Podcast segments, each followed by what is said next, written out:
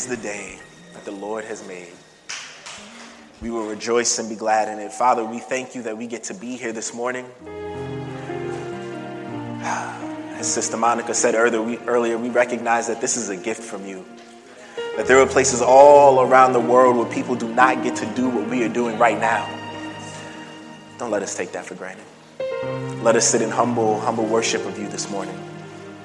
Father, I pray that as I, I bring your word today, that I would decrease and you would increase. That there would be less of me and more of you today, and that the words that come out of my mouth, Father, they not, not be my words, but what you have to say to this congregation today. Give us open minds, art, hearts, and ears to hear your truth today. Lead us into deeper, deeper relationship with you, Lord. It's in Jesus' name. Amen. All right.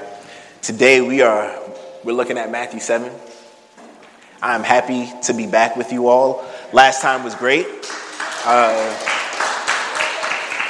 and not great because of anything I said, but, but because y'all are great. It was cool getting to talk to many of you afterwards and hear your stories and hear where you're from and where you're at in life. And I just want to say thank you. Thank you for having me back. So, you know what to do. If you have your Bibles, flip with me, scroll with me, check up on screen. We're in Matthew 7 today. Judge not, that you be not judged. For with the judgment you pronounce, you will be judged. And with the measure you use, it will be measured to you. Why do you see the speck that is in your brother's eye, but do not notice the log that is in your own eye? Or how can you say to your brother, Let me take that speck out of your eye, when there is a log in your own eye? You hypocrite. First, take the log out of your own eye, and then you will see clearly to take the speck out of your brother's eye. Do not give dogs what is holy, and do not throw your pearls before, before pigs, lest they trample them underfoot and turn to attack you. Ask, and it will be given. Ask, and it will be given to you. Seek, and you will find. Knock, and it will be open to you. This is the word of the Lord. So, last time I was here, I told you guys about my love for movies. Today, I want to tell you about my love for basketball. Uh, I don't know where he is, but Pastor Zach knows how much I, I love the game. I play as much as I can, uh, much to my wife's dismay. I, I try to get it in at least once a week. Back in the day, it was a lot more, but this is where I am now. And at the ripe old age of 33, soon to be 34, I recognize some things about myself. One of those things I recognize is I'm a bad defensive player. I don't say that with shame anymore. I understand what I'm good at, what I'm good at, and I understand what I'm not good at. I used to be good. When I first started playing 20 years ago, I was 4'11. I was 4'11 until I was about 15. Yeah, it was, I hit that growth spurt late. But the guys wouldn't let me on the court unless I played good defense. So at 4'11, I was jumping high, I was blocking shots, I was staying in front of everybody. But you know what happened between my sophomore year and junior year of high school? I grew. I got tall ish. I mean, I'm only 5'10. But you know, I, I, I got taller than 4'11. And all of a sudden, I started to take the shots. All of a sudden, I started to put the ball in the hole. I was a different player. And my defense started to wane. And now, I'm getting older not as fast as I used to be. I was playing yesterday against some guys, you know, 23, 24, 25, and they were running past me. And it's not that I let them go. I tried to stay in front of them, but you know, they, they're younger than me. They, they just got on by. And I'm also lazy now. I understand. I can't give all of my energy to playing defense because I still want to score. So a couple of weeks ago, I played in a league in the city. We made it all the way to the championship game. Now, we were getting smoked as team captain, I called the timeout and I said, listen, we need to tighten up, all right? This game is still winnable. We're only down by 10. There's plenty of time. We can come back and win this game, but everybody needs to play defense. Get in your stance, get down, don't give your man an open shot. All hands in, everybody goes, yeah, let's do it. Immediately out of the timeout, ball swings around. My guy has six feet of room. Where was I? I was, I was all the way back there. It's like, again, I'm getting older. I can't run as fast as I used to. And he goes and he takes the shot, and my team immediately yells at me, CJ, you just said to us, play defense. Don't give your man any room. I said, he's going to miss anyway. and he did, because I knew it, but I was playing bad defense. I was telling my team to do something that I wasn't doing myself. And see, this is a problem that many of us have. That was a cute little story to get you to this place. We're so busy talking about what other people are doing that we're missing what's going on in ourselves. A quickness to point out the problems in others while ignoring our own. We find ourselves being experts in the sins of others, harsh critics who pull no punches while demanding grace for ourselves. Sin tells us to justify ourselves, right? If I'm a liar, I say, at least I'm not a thief. If I'm a thief, I say, at least I'm not a murderer. As long as the standard of excellence and holiness is the person next to you, you will always find a way to come out on top. You will always find a way to ignore what's going on in your own heart and in your own life because somebody next to you is worse.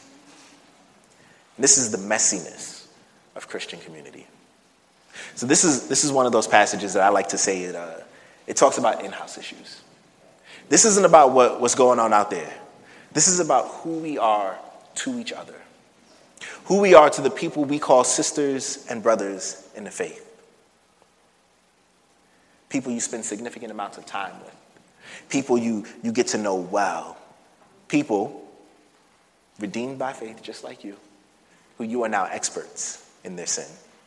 So, if I can give you my sermon in a sentence, it is simply this. Love and judge others gently. This is a passage about relationships and sin. How we handle the sins of others, how we handle our own sins, and how we show the world the love of Christ. So I have to start by just asking how do we address the sin in the lives of the people we love?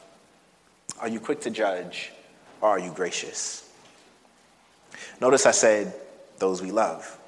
Because this isn't a call to go out there and start pointing out the sins of random people in the street. You ever seen those? Uh, I think it's the, the Allstate commercials where it's like, we can't stop you from turning into your dad, into your parents. And the, the, guy, the person's walking by and they have blue hair. And the guy's like, oh, I got to say something. I got to say something. And, and the State Farm person like, don't say it, don't say it, don't say it. And he just, he has blue hair. This, this isn't that. This, this, this isn't the call for you to start pointing out the random things that you see in the street. This is about how we are to each other, to our family. This is specifically about dealing with people that you know and who know you and got some time in the game with you. See, when I play pickup basketball, I don't really get on the random people that I just met in the park. I just met you. I don't know you. I, I can't talk to you about, you know, the, the intricacies of your game and what I think you should be doing better. Oh, but if you're one of my boys, we play together a lot, and I know you can do better, I'm going to call you out on it. In the same way, I expect you to call me out. See, one of the, the core values of the church is going through life together. We live this thing together. One of the most beautiful doctrines in the Bible is that of adoption. That Jesus died to make us a part of God's family. So every single person in this room who professes the name of Jesus with you is family. That means we're going to have hard conversations with family. That means we're going to get in each other's business. We're going to get on each other's nerves from time to time. Don't yes and amen that. Now, this is one of those passages that's often taken out of context, right? Often seen as a, as a license to do what I want because nobody can judge me or say anything about it. I used to hear this passage growing up all the time, and someone would say, Only God can judge me. So popular, even Tupac made a song about it. And usually the words following that was, uh, God knows my heart. Only God can judge me, and God knows my heart. Therefore, you can't say anything to me about what I'm doing. But is that what Jesus really meant? When he's given these words, is that, is that what he was talking about? When he said, Judge not, that you be not judged? For the judgment you pronounce, you will be judged and with the measure you use, it will be measured to you. Jesus is getting at just scales here. He's talking about judging other people fairly, giving them the same grace that you would want for yourselves. See, we, we all like to believe the best about ourselves. We all like to think that we are better than we are. And therefore, we think that we can sit in a position to judge. And I think where we see this most, and I, am speaking for myself here, I don't know how it is for the rest of you, but it, it's what we judge other people the most harshly for. The things that make us the most angry or we have the most to say about are usually the things that we struggle with ourselves. Our harsh criticism is often an outward expression of our inner turmoil. You ever be wrestling with something, frustrated with something that you're doing, and you see someone else doing it and you just get mad at them? It's not about them, it's about you. But you can't give yourself that same level of hate. So you project it onto someone else. But the other side of that is self righteousness. It's the thing that uh, we would never do, and therefore we think we can judge someone else for it. We look at that other person and we say, Why can't you be more like me? I would never do that, so why are you? Or how about when you beat that sin? When you beat that addiction, when you overcome, and now you start to look back at other people and go, Well, I did it, why couldn't you? You know, my sister used to get on my nerves because she was that person who would go, I get straight A's, why can't you? Because I'm not as smart as you. Well, actually, I think I am. She's just better with books than I am. But it would annoy me so much in junior high to watch her come home with straight A's and me being the C student that I was. Hear her say, Well, you just need to study harder. Well, I think if studying harder was the thing, maybe I would have done it. But this isn't a therapy session. We can talk about that later. It is humility that says, But for the grace of God, I am who I am today. I am where I am today. If you beat the addiction, if you've overcome the sin, it was not your power, it was not your might, it was by His Spirit. You have no idea what other people are going through. We know our own inner turmoils. We know our own inner battles. We know the things that we struggle with. And we know exactly how that stuff will manifest itself in our lives. So, how could we possibly look at someone else not knowing the pain and the sadness they're going through and turn our nose up at them? See, this is one of the main points of this passage. It's the attitude by which we judge others. It's not that we can't offer critique or point things out because the Bible actually calls us to do that. If you see your brother or sister slipping into sin, it is your job to pull them back out. It is your job as a sister, as a brother, to say, no, no, no, don't, don't take that path. But the how matters. You ever have someone tell you the truth and you get mad because the delivery was off? It's not what they said was wrong, it's how they said it. I was with one of my, one of my young boys the other day we were, we were having dinner, we we're, talking about life and, and where he is. He's 24, so he thinks he knows everything about the world and how it works. And he was saying, we, we were talking about, you know, where we've been in life and kind of the, the sin struggles that we've been through. And he said to me, you know, there are two things that led me down the path that I went on. One was arrogance, just thinking I could do whatever I want. And the other one was faith in God. See, I sinned because I knew that God would lead me out of whatever I got myself into. And I immediately stopped him and said, No, that's just arrogance. And he goes, No, no, it's faith in God. I'm like, No, no, no. God says, Do not test him. Paul says in Romans, Do we keep sinning that grace may abound? You thinking that you can do whatever you want because you feel God is going to pull you out of it is not faith, it is arrogance. Nothing I said was wrong, but the way I said it rubbed him the wrong way. And I'm reminded in that interaction that no matter how right you are, no matter how truthful your words are, the how matters. Everybody's different. You might be able to give a harsh word to somebody, and for another person, they might need you to be as gentle as a lamb. Never, never forget that. We don't want to be that person who gives the harsh attitude who looks at others and says, Why can't you be more like me? Because that's just a recipe for relational disaster. Nobody wants to be around that person, right? That person who's like, I can do it, why can't you? You know, I, I, I watch, uh, let me think of a great basketball player. I watch LeBron James do, do this amazing dunk. If he was to look at me and say, Well, why can't you be more like me? I wouldn't want to be around that. You're 6'8, 260. You move like a gazelle. I'm 5'10 and I can barely touch my toes now. What, what do you mean, why can't I just be more like you? But what we fail to realize is the same standard we use to judge others is how God will judge us. So as we sit here, we want to be harsh with others. We want to be rough with others and we want to just lack grace. Think about that. How much more gracious would we be if we remembered that God said the same way you judge others is how I'm going to judge you? So when we see another celebrity Christian fall, will we heap judgment or will we instead mourn and pray? Because there is collateral damage.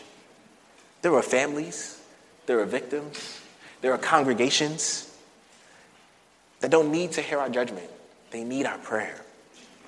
See, a, a spirit of humility and gentleness looks on that and says, again, but for the grace of God, I am who I am today. A spirit of humility and gentleness also recognizes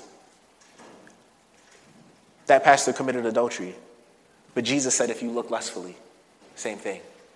That person committed murder. Jesus said, if you hold anger in your heart, same thing. Just scales. Don't think because you didn't do the thing that they did that you are completely innocent. You know that harsh critic who just seeks to tear people down with their words? The one who's just intentionally hurting and injuring people? That's the person that Jesus is talking about. Do we think about how our words and critiques hurt and damage others? About how our words lead to lasting damage? I don't, I don't think I need to tell y'all about that. Because I guarantee 75% of us in this room are still healing from childhood words.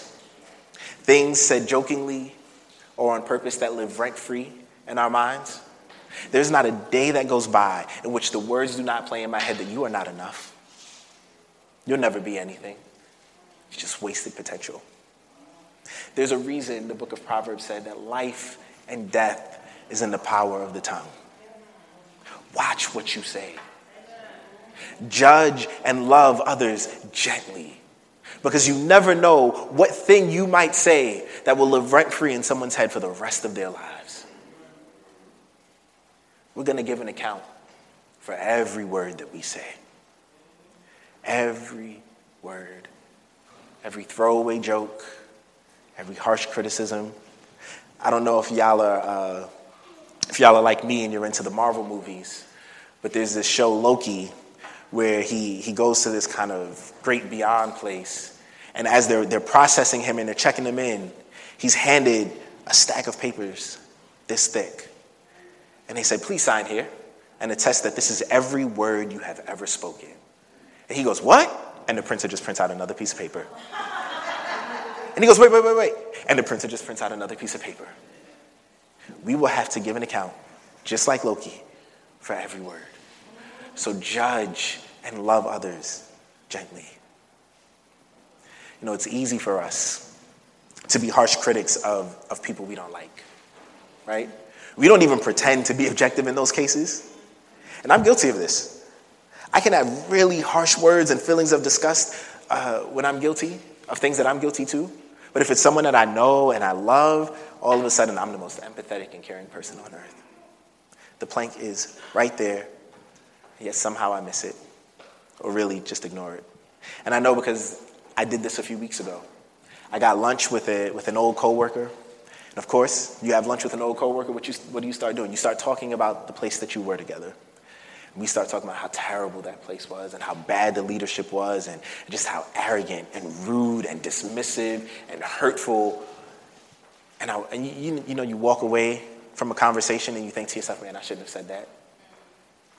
I was a little harsher than I needed to be. I could have been more gracious in that moment.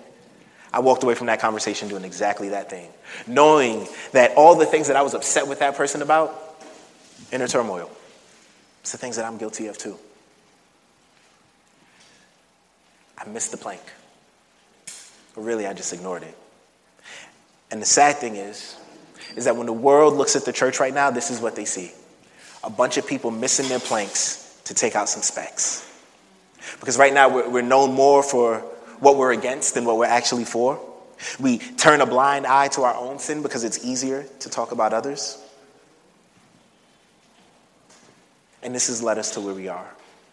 One quick YouTube search, and you will see hundreds of Christians deconstructing their faith, walking away from Jesus, walking away from the cross, walking away from the church because they're tired of the hypocrisy that they felt. I grew up in a youth group that had about 150 kids. About 20 of us are still following Jesus. And you talk to those people I grew up with, many of whom still friends with. We grew up together. There's just certain bonds that don't break. And they'll tell you, I'm tired of the hypocrisy. All those people in church telling me to do one thing while they're doing the other. They're tired of the orthodoxy not meeting the orthopraxy, simply to say that they are tired of the doctrine not meeting the living. We say we believe one thing and we're living another.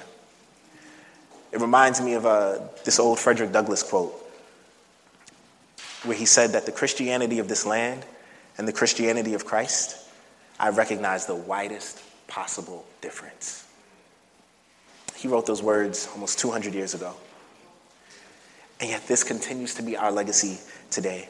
Where so many people say the Christianity of the Bible and the Christianity of America. I don't recognize the two. The only difference now between our day and Frederick's day is that it's playing out on the internet. Now, don't get me wrong. I don't think deconstruction is all bad. Paul tells us to make sure of our calling and our election, to test your faith, ask questions.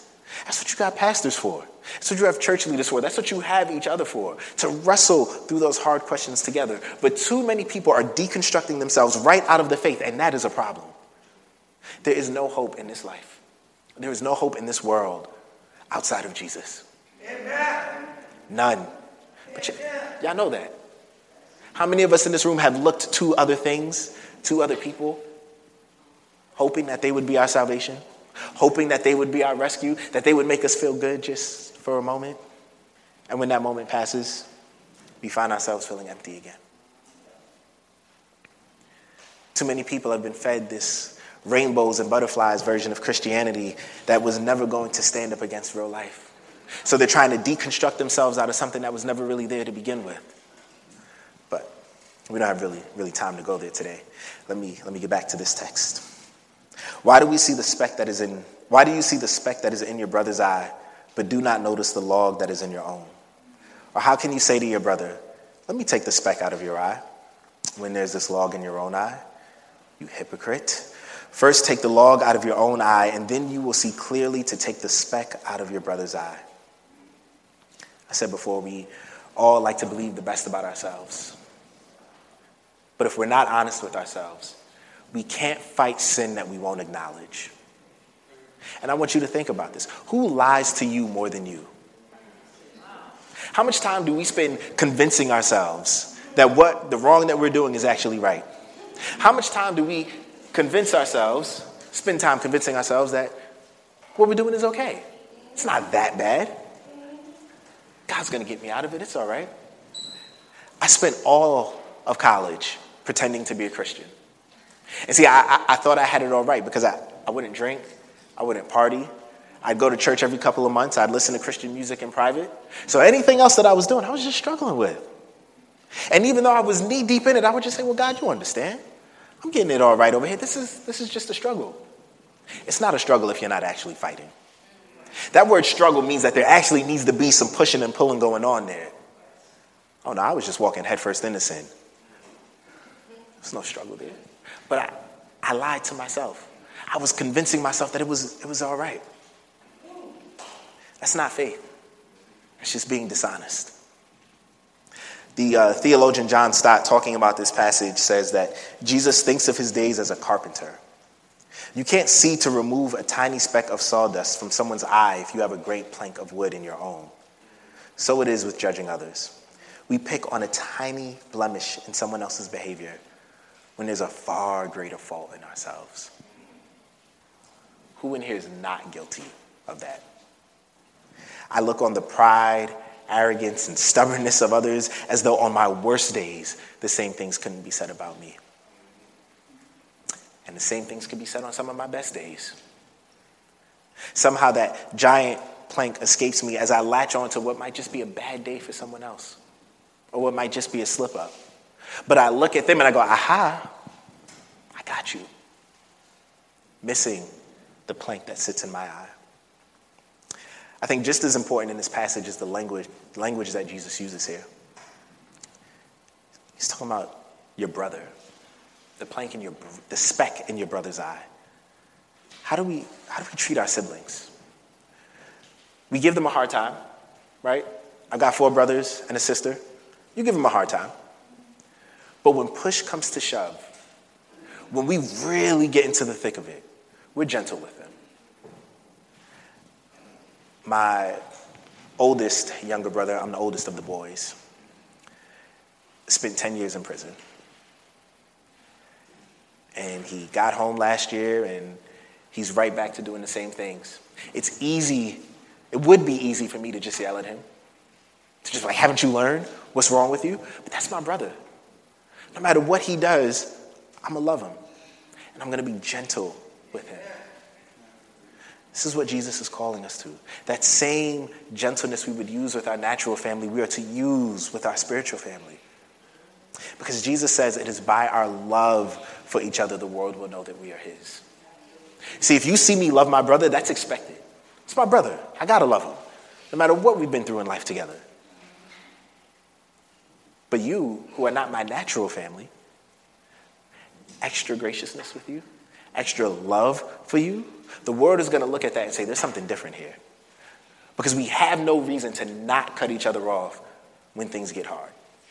I can easily look at you and say, You're just the person I go to church with. I don't need to keep you around. But Jesus says, No, you are family. And because of that, you're going to love each other deeply. And when the world sees that, they will know you are mine. But he knew we wouldn't be perfect. He knew that we would have problems when it comes to dealing with each other. And if we're honest, some of us are just difficult people and we know it. But what separates us from everyone else is that love. And I think this is what's so frustrating with me about the state of the church today is that we live in a world whose immediate response to people we don't like is cancellation. And here we are as Christians, just following the world. Somebody does something wrong, we cancel them. And as Christians, we go, yeah, let's cancel them. As though we forget what redemption is. As though we forget the muck and the mire that God pulled us from. I'm watching Christians every day get on Twitter and Facebook and get into the ugliest of arguments with other Christians. What love are we showing the world? Now, that's not to say that, you know, it's all kumbaya and we never disagree, because we're going to disagree, and that's fine. But remember, that delivery is important. It's even in how we disagree, we're showing the world our love for each other. Now, you may not spend your days consumed by the internet like I do, but you do spend them in this world. So when people see you and how you treat those who are supposed to be your sisters and brothers, do they get that sense of love? When they see you disagree with other members of the faith, do they still sense that you love them even though you don't agree with them? Because what I'm seeing is the same vitriol and hate that the world uses to attack its opponents being used on people who are supposed to be our family. This, this can't be what marks us. This, this can't be who we are because nothing about this is honoring to Jesus. And nothing about this is attractive to a world that is lost in sin and searching for a Savior. Because they look at our bickering and our infighting and they say, if this is what Jesus to, has to offer, if, if these are his people, I'm good. I got enough problems out there. I don't need to come in here and deal with the same thing. And to hear that, that should wreck us. We shouldn't feel comfortable with that. We shouldn't see strangers walk through these doors and then walk back out because of how we treat each other. Because they look at that and they say, well, if this is how you treat people you know, how are you going to treat me? The person that just rolled in off the street. You know, Jesus, Jesus is calling us to something greater. But in order for us to do that, it's going to take godly wisdom. So he says to us, Ask, and it will be given to you. Seek, and you will find. Knock, and it will be open to you. It's interesting where Jesus takes us in this text. We move from relationship with, with each other to relationship with the Father. Because nothing we do, absolutely nothing we do, can exist apart from grace. The fact that you walked in here this morning, that doesn't exist apart from grace. The fact that you were breathing, it doesn't exist apart from grace. Your eyes opening this morning, that was the grace of God. And if we're going to treat each other with love and humility and gentleness, that is also going to take the grace of God. Because for many of us, and I include myself in this, that's not our natural disposition. We don't wake up loving and gracious and, and gentle and humble. I wake up ready for war. And I need God to say, hey, hey, hey, let's bring it down. You on 10. Let's, let's get to a 7. Have, I don't drink coffee. Have your cup of tea. We'll get you to a 5. And we, we going to be all right. It's the grace of God. We need the hand of God on our lives constantly if we're going to live the way that He has called us to. There is no life apart from Him.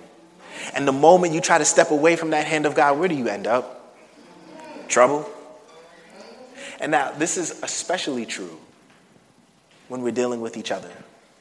Because it's something about being around the family of God that, that lets us think that we can take our guard down. We're around other Christians. We, we don't necessarily need the hand of God to tell us how to deal with each other. It's not true. We expect so much more from each other that we need even more grace from God. Because we'll look at each other and say, You're a Christian, how are you doing this to me? You're a Christian, how are you acting like that? When we see people out there, we go, oh, Well, you're not a Christian. I, I can almost expect it, I can understand it. And we forget to have that same level of grace for each other. So, what we need to do is we need to ask God to help us in this area. So, Jesus says, Ask, seek, knock. Those are all action words. There's urgency in this. There's an understanding that there is an important work to be done and that it cannot wait. My oldest child is three and a half. And when she wants something, she has no shame in making the urgency of her request known. Sometimes asking four times before I can answer from the first time.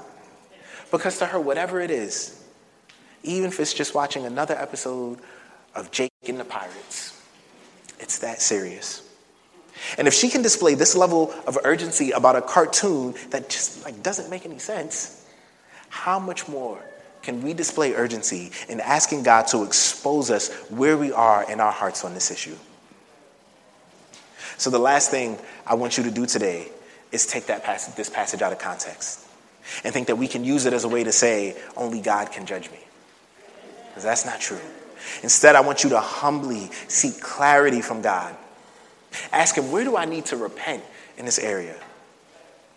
Where do I need to find that sister or brother that I've offended and apologize? I want y'all to know something.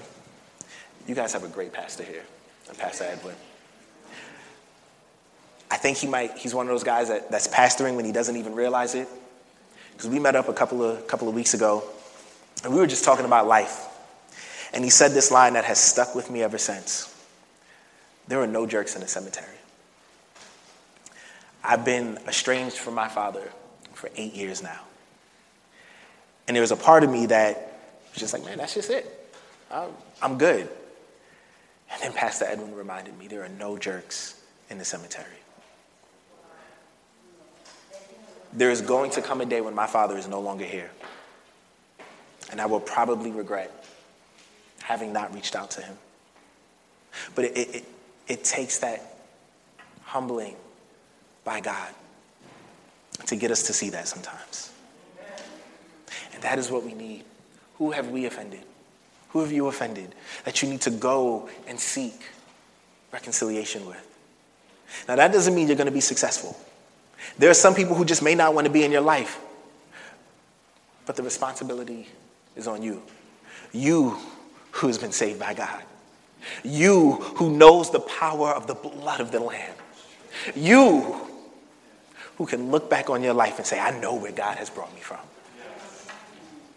And He didn't save me to keep me quiet. That responsibility is on you. Where, where are the planks in your eye? And then the big part of this is we need to develop our relationship with God.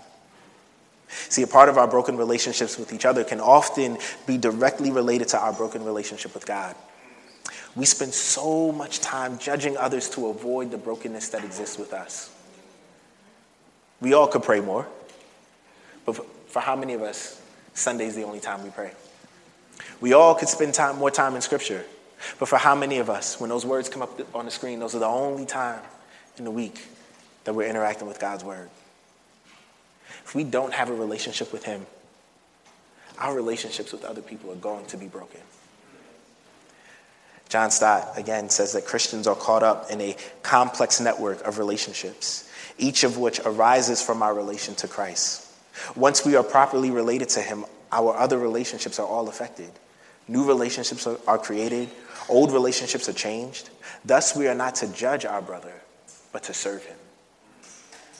What if we looked at that? At the critiques that we give to our brothers and sisters as a way to serve them? How much more gracious and gentle and loving would our words be?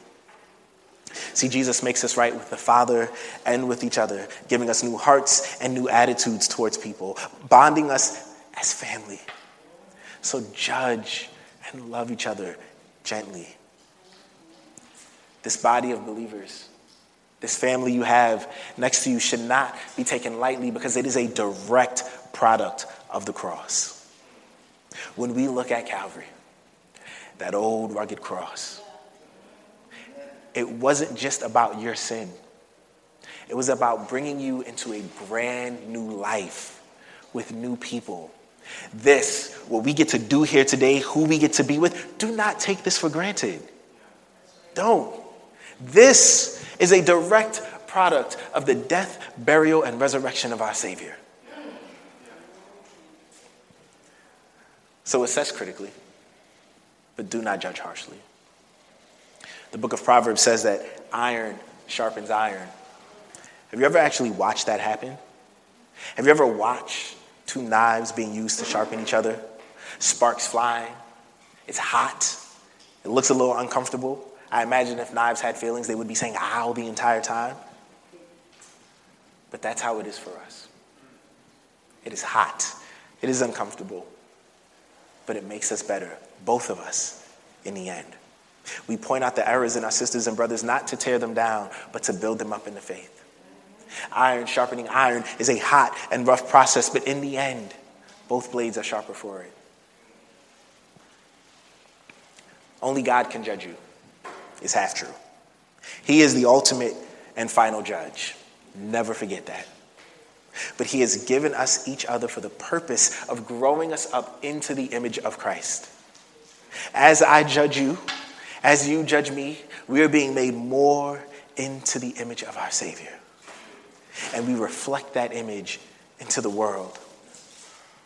And so, part of the way that we do that is through humble judgment and critique of others and being judged by them. This isn't a one way street. Assessing critically how we can help someone grow in their faith while we accept the critiques that they give us to help us grow. Because none of us have arrived. None of us have reached the mountaintop and can say, I have mastered what it means to follow Jesus. You know, in the early parts of this pandemic, I spent the first six months preaching to a church where the average age was 75. Being in my 30s, having babies, having a lot of friends in their 20s, having a bunch of cousins who are teenagers, I find that we are all asking the same questions. What does it mean for me to be a Christian right here, right now, at this stage of my life? So ask for humility and how to approach people. Because we're all trying to figure it out. None of us have arrived. We're all trying to get to this place where we hear, Well done, my good and faithful servant. God calls us into deeper relationship with Him, and a part of that is deeper relationships with others. But self righteousness, self righteousness will ruin that. Thinking that we figured it out and we've reached the mountaintop, thinking that we sit in the position to judge, will hurt that. The Christian life is messy, it is ugly, but the church is also a place of beautiful healing and transformation. But I don't need to tell you that because many of you know this to be true. Many of you inside of these four walls have seen the redemption and the healing that comes from being a part of a community like this. So I want us to walk in the truth of God's word and to judge and love each other gently. Let's pray to that end.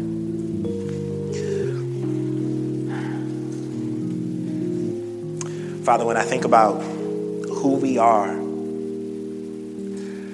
who you've made us, I don't think of sin first. I think of identity. And our identity is as sons and daughters of the Most High God. That you have saved us into this beautiful family, this broken family. This family is a need that is a need of healing, but we recognize that our healing comes from you and you alone. So we get to live with each other, learn from one another, be gracious and kind to one another. But we also know that that's not always easy. So we ask this morning for humility, Father. We ask this morning for an extra spirit of gentleness and graciousness from you. Father, there are people in this room who are struggling in their faith, who the last thing that they need is judgment. They need gentle and kind ears. Father, I pray that you would deliver those people to them. There are also people in this room who have questions about their faith, who've been going to church for a long time, but still haven't quite figured out what it means to follow you. I pray that they wouldn't leave here with their questions unanswered. I pray that they would seek their pastors, that they would seek leaders in this community, and that they would talk. And that they would recognize that anything that is said to them is not from a place of judgment, a place of love. Nothing we do in this world, nothing exists apart from your grace. So, Father, as we seek deeper relationships with one another, give us a deeper relationship with you. And my prayer for this church is Paul's prayer for the Ephesian church that they would know the height, the depth, and the breadth of your love for them through Christ Jesus. It's in his name we pray.